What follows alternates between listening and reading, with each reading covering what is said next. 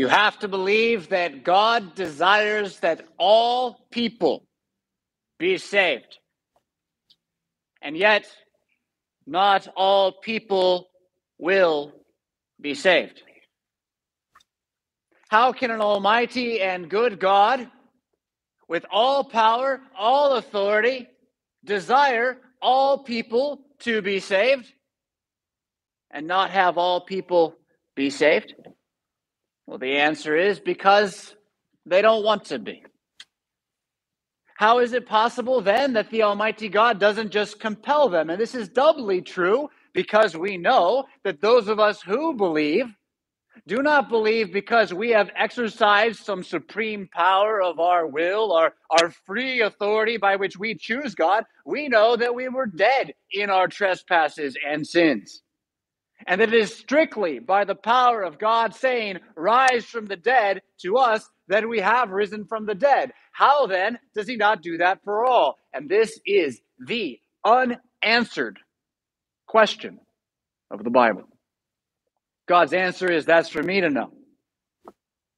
What I swear to you is I desire all men to be saved and to come to a knowledge of the truth. And so that is what I desire for you that you, as I have shown you mercy, be people of mercy.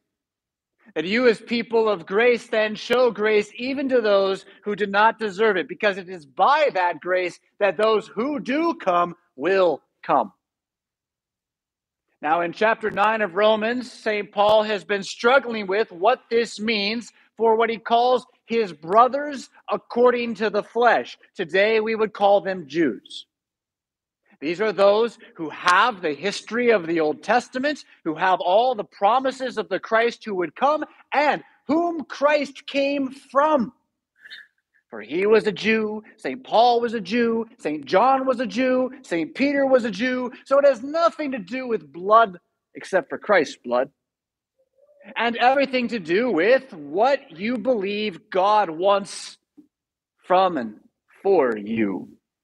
And chapter 10 is going to continue to wrestle with this. If you believe that what God wants from you is for you to prove how great you are to God, then God will continue to destroy you.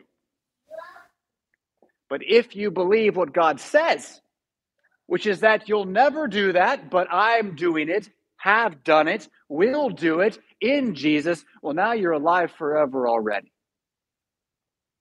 Romans chapter 10 is on page 946 of your Pew Bible. Of course, if you brought your own Bible, as I encourage you to consider and begin doing, you'll have to figure out where it is on your own. Page 946 in the left column. We're not going to probably get through every verse in the chapter here this morning, but we can get through quite a bit of it together. You're going to hear some very famous verses. If you ever went to a Lutheran school, some verses I'm sure you memorized as a child. You're also going to hear some verses that are much more popular among non Lutherans than among Lutherans. And I've shared this in various corners. I don't know that I've said this in the pulpit yet. I have a beef. I have a beef with us Lutherans, and here's how it goes. The Baptists quote a Bible verse and they use it to say something that's wrong, and so we never quote the verse again. We'll show them. Huh? And so, what we do is while we try to stand on the orthodoxy, that just means the right teaching, what the Bible says, we cut the legs off the stool we're standing on. And so, what we want to do today is we find this verse that is a classic revivalist, sweater's bench, are you going to be saved today or not verse, is not hide from it, not ignore it, not make it not say what it says. We want to get what it actually says which is indeed going to force you to recognize that the Word of God is either in you, in your mouth, and in your heart, so that you're going to confess He is risen, or it's not. And if it's not, that's your choice. But it also is the path to destruction. All right. Romans 10 begins back with this question of my brothers according to the flesh. He just calls them them here. Brothers, he says, that's you and me, the Christians he's writing to in Rome who are not Jews, although some of them are, I suppose. Uh, he says, Brothers, my heart's desire and my prayer to God for them is that they may be saved. The them there is the Jewish people. But for us today, I think it's important to see what he really is talking about is not just Jews according to the blood. He's talking about anybody who is an unbeliever, anybody who is not saved. What is Paul's desire for them? Is it that they would go to hell? No, not at all. Is that they would repent and believe the truth, that they would sing Alleluia with us, that they would know the glory of the hope of everlasting life according to the resurrection of Jesus Christ. And Paul holds this hope, this prayer, in tension with another fact. And that fact is that he knows that on the last day, when those who do not believe are cast into the fiery abyss so that they can no longer ruin the good world that God has made, that he will sing Alleluia. He will declare that to be the greatest justice there ever was. He won't, for one moment on the last day, be upset that somebody went to hell. But we're not there yet. God is still working the salvation He's achieved in us now. And He's doing that through our desire, which is His desire that all should hear and believe. And so, even to those who, do you remember the time that Paul went back to the temple? He like circumcised his friend and like shaved his head and made all these vows so he could go back to the temple and not be accused of being against Moses. And then a huge riot starts and they surround him and they want to kill him. That's who he's talking about. He says, I still love those people. I still love my enemies strictly because they are my brothers according to the flesh. And so I know you have extended friends and family members who are not Christians. You have city and community members that are not Christians. They are your brothers according to the flesh. And I encourage you today to never bury this desire that they would know, that they would believe, that they would be saved. Never bury that, never dismiss it. Don't smooth it over either and pretend it's there when it's not. But like St. Paul, feel that pain and turn it into prayer. Now, he talks about how his brothers, according to the flesh, they are special. The Jews are special. They are set apart. They have a history that nobody else has. And that history is that as a family, as a tribe, the word of God was among them in very special ways. Verses 2 through, well, mostly 2. Uh, I was going to talk about this here. He talked about it more in chapter 9. He says, I bear them witness that they have a zeal for God, but not according to knowledge. So, because theirs was the covenants, because theirs was the temple, because the, theirs was the kingdom, because theirs was the scriptures, they had God in their midst. And from that, they learned to desire God. They desired a knowledge of God, but they never found it. And this is the trick that he says. And it doesn't mean all Jews, okay? This isn't every Jew. David was a Jew who believed, Isaiah was a Jew who believed. He's talking about those who don't believe, but are in the lineage according to the flesh. He says they were zealous, but they were zealous without knowledge. And what's the knowledge they lacked? Was it Sabbath, Sabbath worship? You find Christians today who say that's what we need to recover Sabbath worship. That'll make the church work. Was it a need for the papacy? No? Was it a need for rules and regulations? Was it a need for more people to pray to? No, it was none of those things. It was simply to be, verse 3, ignorant of the righteousness of God. That is, they didn't realize how good God is. It's that simple. Unbelief is not realizing how good God is. And I get it. You look out at the world, the world looks pretty evil. There's a lot of bad stuff going on. This isn't new. We just kind of woke up from it. It's always been like this. And so you look at the world and you say, how could a good God be there when the world's so evil? And just like that, you don't know the goodness of God, the righteousness of God, and what the tendency in fallen man, who's all about himself, is, is to say, well, if it's not good out there, I'll make it good. Because I can, because I should be God. we don't always say that like that, but that's what's going on inside your heart. It is, well, God made it this way. I don't like it. I'll fix it. Right? And so seeking to establish their own righteousness, right? Seeking to be good without God. They did not submit to God's righteousness when he stood and looked them in the eye and said, I am the way and the truth and the life. Now you're a Christian because you have submitted to God's righteousness. And again, what does that mean? It means he is risen. Hallelujah. The inkling, the hope, the potential, the very burning in the heart that makes you think for a second this could be true. This might be true. Dear Lord, let it be true. That's the Holy Spirit working on you. And more than this, He's going to mature that seed over a lifetime of hearing this good news so that it's no longer just a, a hope and a prayer, although there'll be moments of doubt where it is, but that it becomes a conviction and a certainty, something you can stand on while the world is burning around you. Which again, then, is that God's righteousness, God's justifying act, God's salvation, Christ's resurrection from the dead is sufficient to answer all questions, even if I have to wait until the last day to feel it. Four, then, verse four. Christ is the end of the law for righteousness to everyone who believes. Again, you're not going to find a rule, a pattern, an action that's going to make you good enough to believe you're perfect. It's certainly not going to make you good enough to not die. But Christ did that he died, though he gave up his own life because the Father asked him to. But he, he did not die because of his failure to keep the law. Rather, his death was a keeping of the law, becoming the Lamb of God who takes away the sin of the world, the great atoning sacrifice for all people. And to prove this, to vindicate this reality that he had kept the law perfectly, death could not contain him as I preached yesterday at the wedding. This is the singular distinction between Christianity and every other religious idea in the world. It's not that Confucius doesn't have a few good thoughts.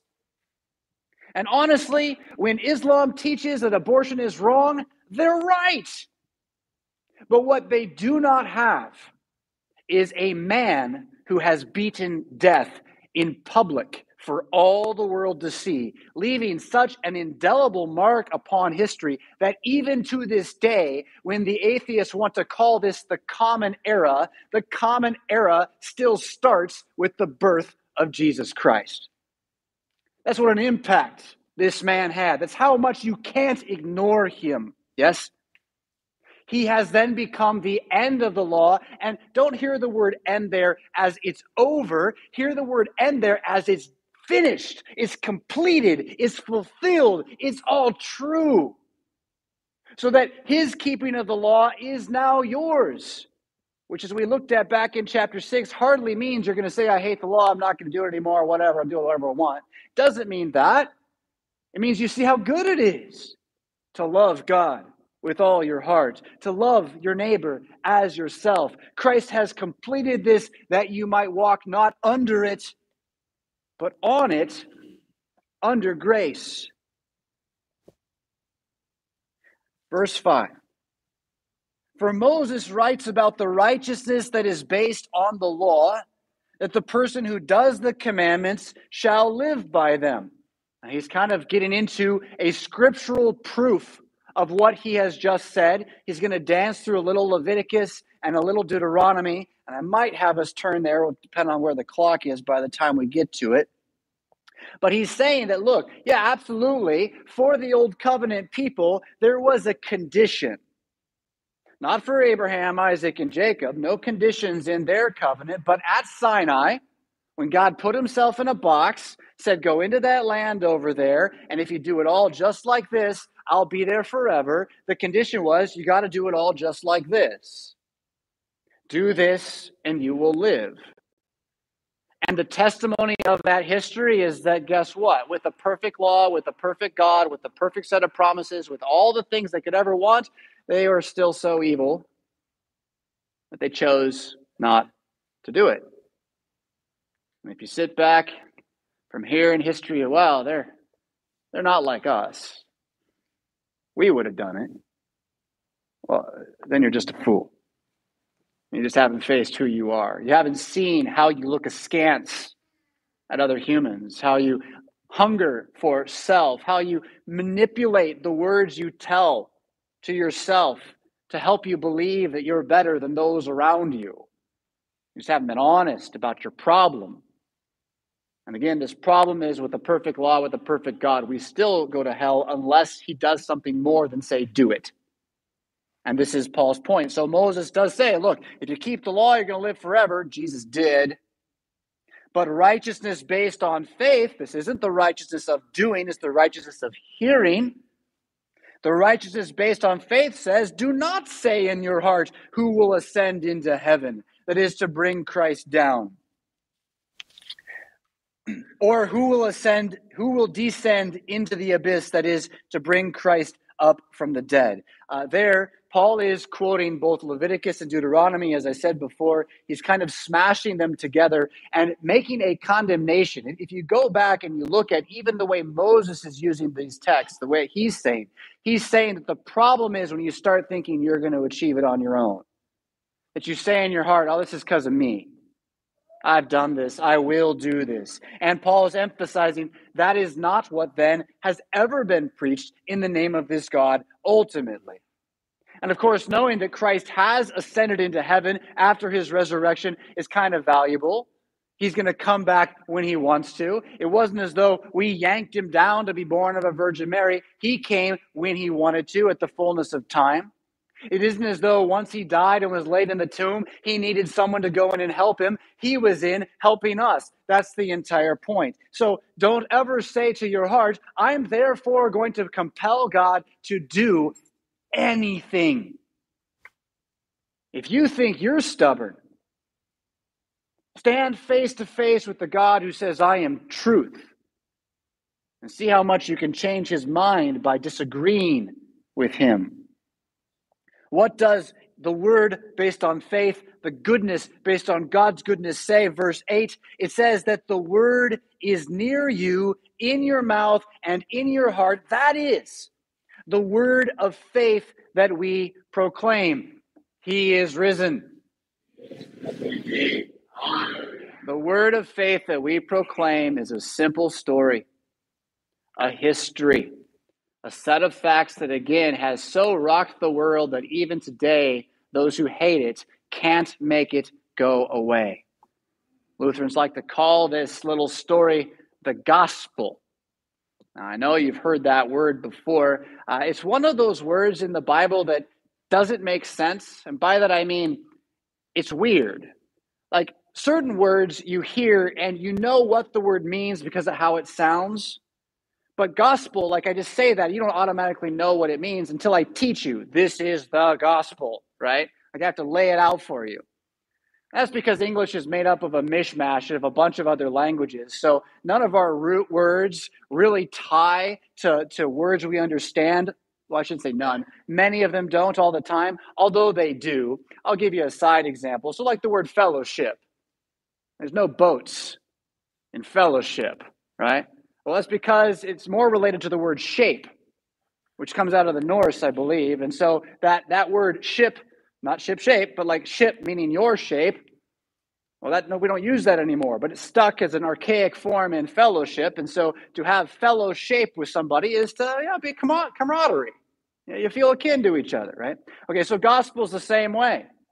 And it comes from the word, uh, you're to, I hope you, you kind of laugh and you kind of, kind of chuckle and you kind of get tickled by this. It's the word good and spell, like magic. Boom. It's the good spell. But spells are bad. You're right. This is the good spell. Now, over time, people in German confuse the word good with God, so it also gets called sometimes God's spell which again is just fine because it explains what the word means. It's the words he speaks that are the antidote to our problems. He looked at the world of evil and he cast a good spell. His name is Jesus.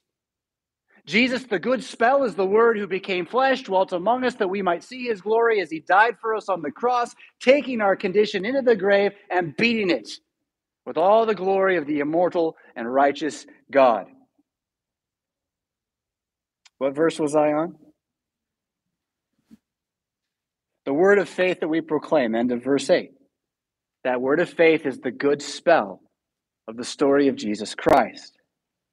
And then he has this verse. Here's this bit that the, the Baptists like to use. So, you know, if I'm a Baptist preacher, I'm usually not in a pulpit. I might have a little stand on a stage. I'll walk back and forth a whole bunch, bunch and I'll, I'll try to get you to really believe. And the way I'll do that is I'll ask you, do you? Do you really believe? Have you searched your heart? Have you given your life to Jesus? And it, it's fine. It's not wrong, except once you do believe, it's a bit wearisome and it can really drain you. But what they are wanting to do, so let's best construction these guys a little bit. What they're wanting you to do is to know that when you believe, that's salvation. When you hear that Jesus is risen from the dead, and you're like, ah, I, I believe this, and you say it, I mean, there's nothing left to do. Now, certainly, you got to walk out and love your neighbor because you're going to live your life on this planet and you don't want to go out and hate your neighbor. That would be bad. So there's stuff to do, but there's nothing left to do to convince yourself that you're a Christian. Does that mean you shouldn't get baptized? No, get baptized. It'll help your confidence even more. Come to the Lord's Supper. It will feed you on the journey. But the fact again remains that salvation is by grace through, can somebody say it? Faith. So that's what then verse 9 is going to say. Because if you confess with your mouth that Jesus is Lord, that means King, and believe in your heart that God raised him from the dead, you will be saved, meaning the day of resurrection is yours. It is yours, not because of anything you've done, not because you exercised your will to make a decision, because the Holy Spirit has regenerated you to believe this is the only way it happens. You will be saved.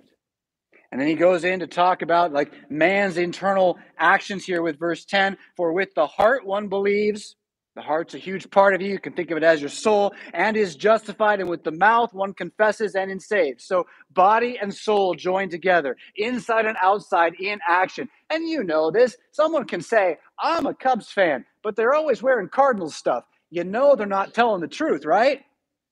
So if you're going to say, I believe in Jesus, but then in your heart you do other things as a result, well, then you're lying. And so he's just emphasizing how body and soul go together. You can't say you believe one thing and do another thing. But the point is not to make you question. The point is to emphasize to you that when you say that you believe in Jesus, you are therefore going to submit yourself to his word, which is perfect. You are going to be a disciple of what he says. And as a result, he's going to continually transform and renew your mind according to the pattern of his image, which is, again, everlasting. For the scripture says, verse 11, everyone who believes in him will not be put to shame. Shame is a topic that we could spend a whole bunch of time on. We live in a culture that doesn't know shame. We glory in our shame. But that doesn't mean we don't feel shame. Like most people that are glorying in their shame, that they're boasting of their evil, they're trying to shout down you're saying, I'm not sure that's right. It's because of the deep shame they're suppressing within them. They're trying not to face it. They can't look in the mirror, not unless they lie to themselves. And I know, not just by proximity to such a godless culture, but because this is the human condition that you do have the same problem. That you have shame that you feel, but you don't want to. And so you shove it down. And you tell yourself, no, I'll be this way. No, this is what happened. No, this and that. And you'll just make all these stories. And as much as those stories might keep you going on today, they'll get you out of bed, they'll get you to work, they'll get you to do what you have to do, they don't make the shame go away. The antidote to shame, first, is to feel it. Let it be there. Own it. Own it as what you deserve. And then, since you're a Christian, believe that Jesus Christ has taken it away. That the point of his resurrection is forgiveness. That his goal is not to leave you in your poor estate, but to make you wealthy beyond your dreams. And money don't count in this game. Because the wealth that you have is the peace of conscience. That even your worst acts, your most filthy rags, are all purified so far as God is concerned. And he sees you now not as a slave who has rebelled and is trying to get away with chains on your wrists. He sees you as a son. And he's running to meet you with a ring to put on your hand and a new cloak for your body. He doesn't care what you've done or who you are. This goes for Christian and non Christian alike. That he desires nothing but to lavish you with more grace upon grace upon grace. Which is why you can then believe the promise that because you believe in him, you will not be put to shame. You're still going to feel it. It's your condition right now. You're still going to fight it. That's your condition right now. But on that day of resurrection that we are looking forward to, you will not be put to shame. And knowing that, you can actually just let the shame be a little bit right now. And believe it or not, it starts to kind of leak away piece by piece, day by day. He's quoting a couple of Old Testament verses there when, when he says this. Uh, Isaiah 28 16, I think, was the one that is most emphasized. He's going to say another Old Testament verse again in a moment. He's trying to prove that the Old Testament teaches the same thing the New Testament says. This is the whole goal of Romans, right? Uh, so, verse 11, excuse me, verse 12 For there is no distinction between Jew and Greek. That means there's no racism. Yes? That means that there is no human who's better off because of their bloodline or their family. There is nobody who has privilege in God's sight except for Jesus. There is no distinction, for the same Lord is the Lord of all, bestowing riches on all who call on him, and these riches again are in your soul. A wisdom and a peace of conscience that transcends and over, overwhelms this world of darkness.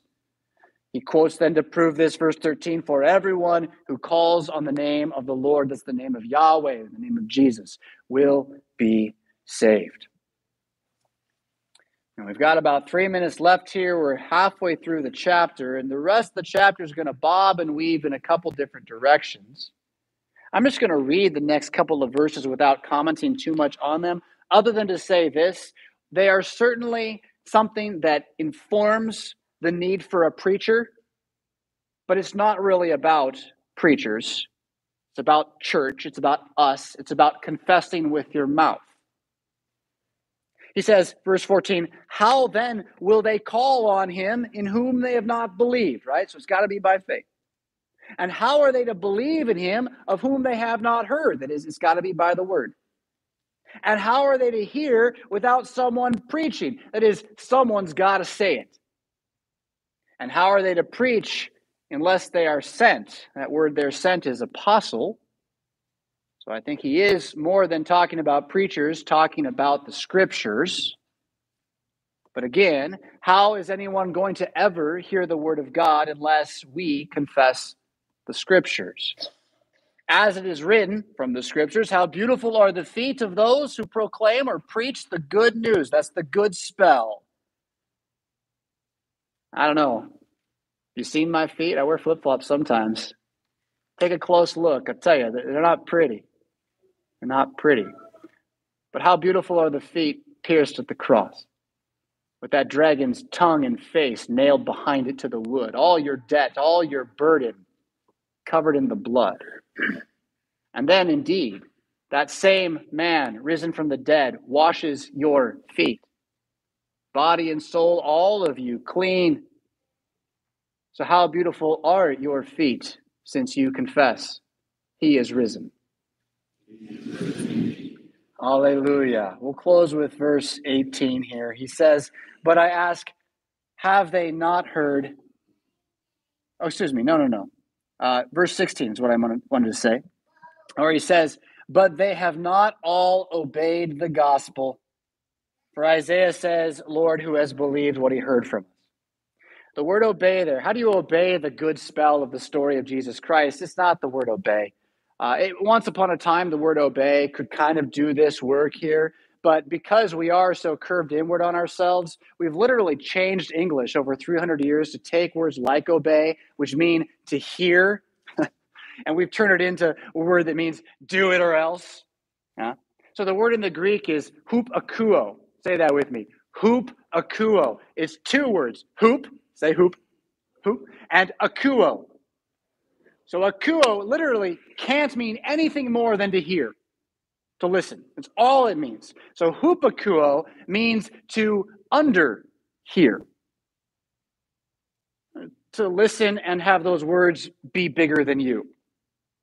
That's all that means. Which again, the best translation for that is believe these days. Trust works. Now, of course, if I tell you jump and you hupakuo, you're going to jump. So it, it doesn't deny the power of the law to make one obey, but it is more than this. And so to translate it with regards to the good spell of Jesus, it is they have not all believed. And that's the problem, though.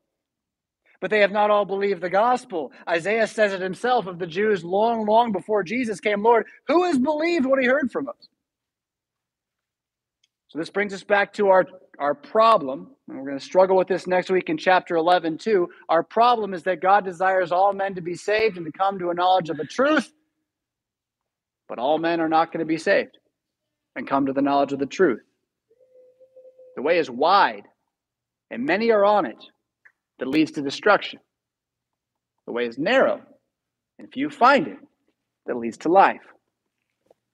The flesh within us wants to say that's not fair. This is our failure to understand that it's, it's really about justice. From the beginning, the just God has to, must, because he's good, destroy evil. How could a good God not destroy evil? But the miracle is that he doesn't want to let evil win so much that he's not going to let evil take it all with it. He's not going to let evil take you with it. And so from the beginning, he has chosen to elect a remnant, 7,000 who have not bowed the knee to Baal, a small portion of people who he has compelled to hear and believe. Does that mean he doesn't love the others? No, it doesn't mean that. But it does mean that he loves you. You are his son, you are his child, you are his heir, and everything that he has done and continues to do is that you might know that with conviction, even to the death of your shame. In the name of Jesus, amen.